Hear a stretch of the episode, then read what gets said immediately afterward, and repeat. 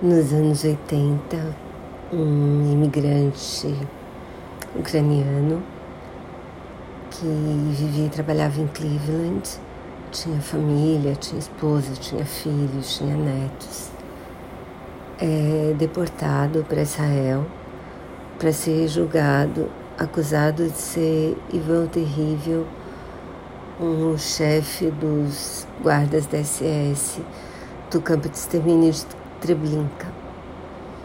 Ele nega o tempo todo ser essa pessoa e alguns sobreviventes afirmam que ele é esse chefe dos guardas. E, bom, aí a gente vê todo o julgamento, vê depoimentos dos advogados, dos, dos promotores, dos juízes, da família dele, ver o testemunho dele no julgamento. E fica mais ou menos claro, pelo menos para mim, que realmente ele não era esse Ivan, mas, mas que ele era da SS, porque ele fala algumas coisas, que ele tinha tatuagem da, dos, do, dos SS e ele diz que veio de Sobibor, que é o campo de extermínio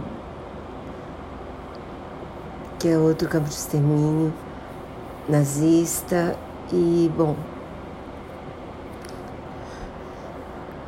aí como vocês vão ver ele é condenado e depois depois tem uma apelação e há provas da época em que guardas de Treblinka dizem que o Ivan Terrível era outra pessoa. Aí ele volta para os Estados Unidos, vive, vive muitos anos lá. E aí depois ele é deportado para a Alemanha, onde vai ser, ele vai ser julgado por ser um guarda nazista de um guarda da SS em Sobibor, onde ele tinha inclusive dito que tinha estado mesmo, assim, ele disse que não era guarda, que trabalhava numa fazenda, mas e aí é condenado novamente. E daí eles ainda fazem um episódio em que